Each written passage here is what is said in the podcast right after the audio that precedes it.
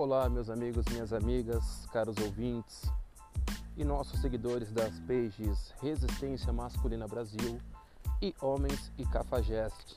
Aqui quem vos fala sou eu, Oliver, ADM, dono, idealizador dessas pages e dono desse projeto onde abrange toda a cultura, o espaço hétero masculino, daquilo que abrange, diverge do espaço hétero masculino. Bom, após alguns pedidos, as pessoas questionaram por que parei de gravar podcast, basicamente de dezembro de 2019. Passamos aí o ano de 2020 sem nos pronunciarmos. Bom, muita coisa para ser pautada. É, a pedido de amigos, pediram para falar um pouco sobre a Covid-19, mas tivemos diversos eventos, né? Desde 2019, tivemos aí o Natal, Ano Novo, pré-carnaval, pós-carnaval e diversos feriados e datas comemorativas. E o assunto mais badalado, o assunto mais comentado nas redes sociais, nos telejornais, nas mídias, né, no nosso dia a dia é o Covid-19, assunto de hoje do nosso podcast. E o que nós sabemos? Particularmente, é, ouvi falar do Covid-19 a primeira vez, isso foi em dezembro. Uma coisa muito importante a todos vocês, nossos ouvintes e leitores das pages, é não fique aí sempre só vinculado às mídias convencionais, às mídias aí Globo, Record, Bandeirantes, SBT e essas mídias vinculadas, né, a essas empresas. Eu gosto muito de mídia alternativa independente. Não só por ter amigos chineses e brasileiros, amigos meus que estão trabalhando na China. É a primeira vez que eu ouvi falar do coronavírus, do Covid, foi em dezembro. Veja bem, em dezembro de 2019, onde ali numa província de Wuhan, né, estava ali se alastrando o Covid-19. Bom, é complicado demais falar, já que nem eu mesmo tinha proporção. Para mim era uma epidemia local, era um surto local, enfim. Janeiro, já nas mídias aqui brasileiras ouvi falar bastante do Covid. Fevereiro, época de carnaval, bloquinho, marchinhas, já estavam já esse surto em toda a Europa e agora por fim chegou no Brasil. Bom, estou voltando do serviço, trabalho no setor público, independente de pandemia ou epidemia, enfim, qualquer surto, nós não paramos porque trabalhamos com pessoas. E hoje é o primeiro dia que eu estou vendo as ruas desertas. Essa semana já está vários estados e cidades de quarentena e aqui no Sudeste, precisamente em São Paulo, muitas pessoas nos centros comerciais, lojas, comércios abertos, enfim, agora está todo mundo à beira do colapso.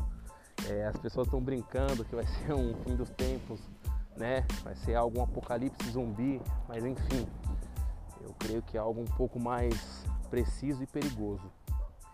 Bom, galera, o que nós sabemos do Covid? É, álcool em gel, preços exórbitos, máscaras, enfim. É a primeira vez que teve uma pandemia, epidemia até onde eu pesquisei, isso foi em 1937, é, onde as pessoas ali estiveram isoladas, onde ali as pessoas estiveram, sim, de certo modo, ficando dentro de suas casas e naquela época o sistema de saúde ele conseguiu tratar, mas era algo mais preciso, era algo menor, entendeu?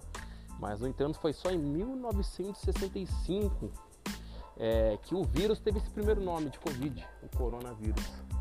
Então veja bem, isso é algo que foi descoberto em 1937, mas basicamente após 32 anos que classificaram ele como algo, algo letal, uma epidemia que realmente destruiria uma sociedade.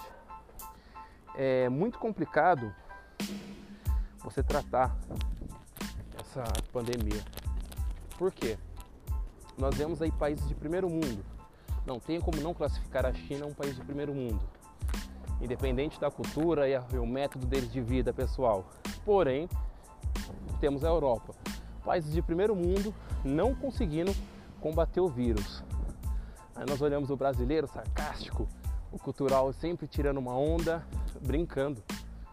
Bom, é, pelo que eu pesquisei, nem mesmo, veja bem, nem mesmo os melhores hospitais, os melhores convênios conseguem tratar de forma exativa, né? Como posso falar, exata é, o vírus. Imagine você que depende do SUS. Ah, mas é um vírus que só ataca idoso. Isso é um mito, tá? Se você parar para analisar, é óbvio que a taxa de idosos morrendo são maiores por decorrência até mesmo organismo, né? O sistema imunológico, enfim. Mas vi aqui recentemente em São Paulo uma mulher de 40 anos falecendo, uma enfermeira. Ah, era diabética, já tinha alguns problemas, enfim. Era uma diabética que até então tinha uma vida normal, trabalhava como enfermeira e sim, já tratava uma doença que hoje em dia é tratável, né, em nossa sociedade. Então imagine só, você que hoje tem aí uma diabetes que é controlada, regulada, tendo esse surto, tendo esse problema de coronavírus. Ou a pessoa que tem hipertensão tendo esse coronavírus. Então assim, é muito complicado, galera. Então, pessoas jovens morreram na Europa, mas é óbvio, a grande maioria sim acima dos 60 anos. Outro fato, outro número muito importante, no Brasil, a taxa de natalidade nessa última década diminuiu. Então, pararam de ter muitos nascimentos. Mas a perspectiva de vida, a classe idosa aumentou bruscamente.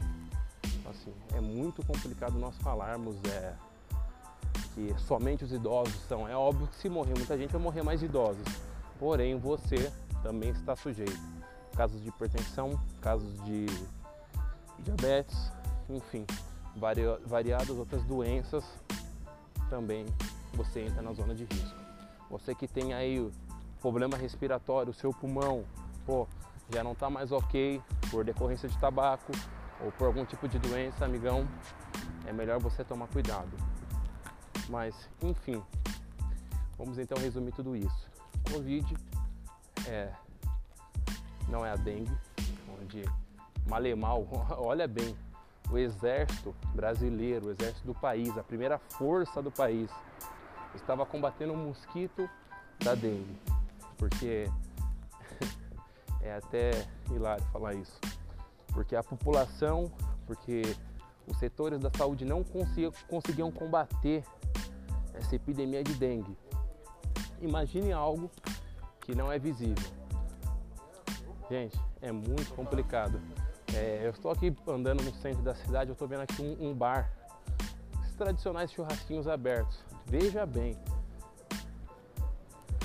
Estão desertas as ruas, mas esse churrasquinho aqui, esse bar está aberto.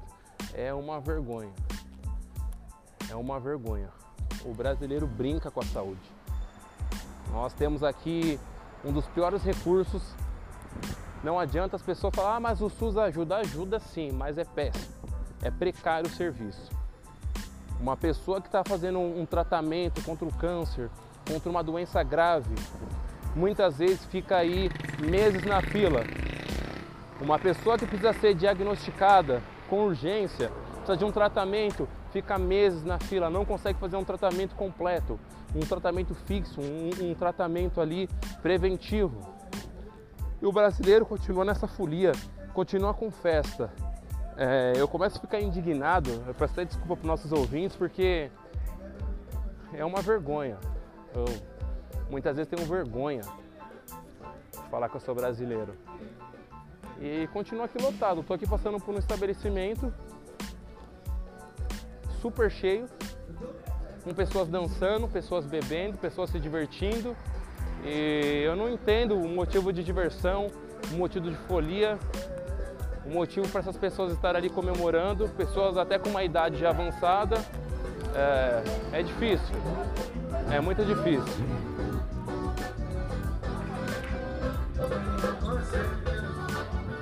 O pessoal é uma vergonha, eles são uma vergonha. Pessoas como essa são a vergonha da nação.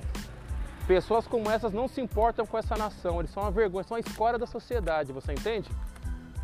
Aí você, que é uma pessoa honrada, uma pessoa trabalhadora, de repente tem um contato mínimo com esse tipo de pessoa. Ele expõe o vírus a você. É lamentável, galera. Lamentável, lamentável, lamentável.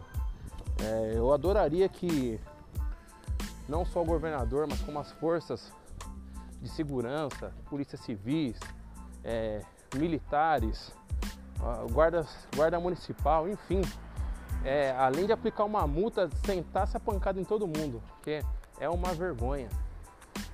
Então veja bem, é, igrejas, empresas, certo?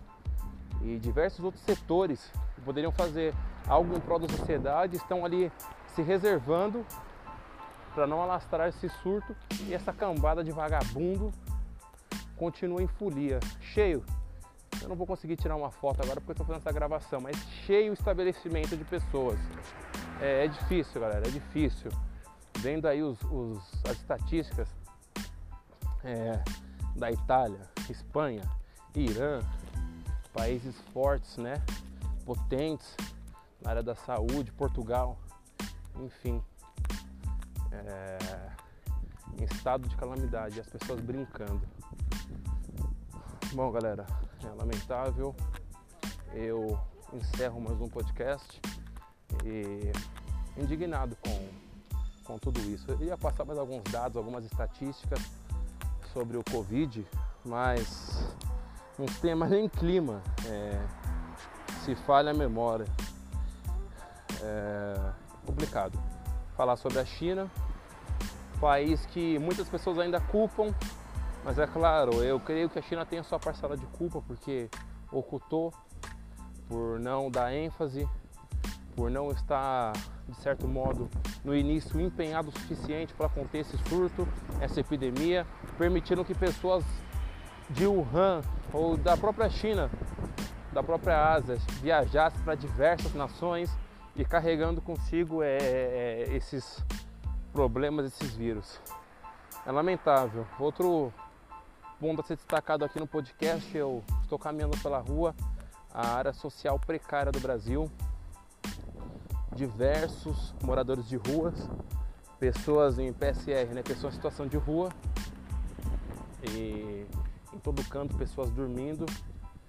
Estamos em outono, aqui no Sudeste, bom, quase 8 horas. A temperatura aqui já está bem abaixo dos 20 graus, creio que mais precisamente 15 graus.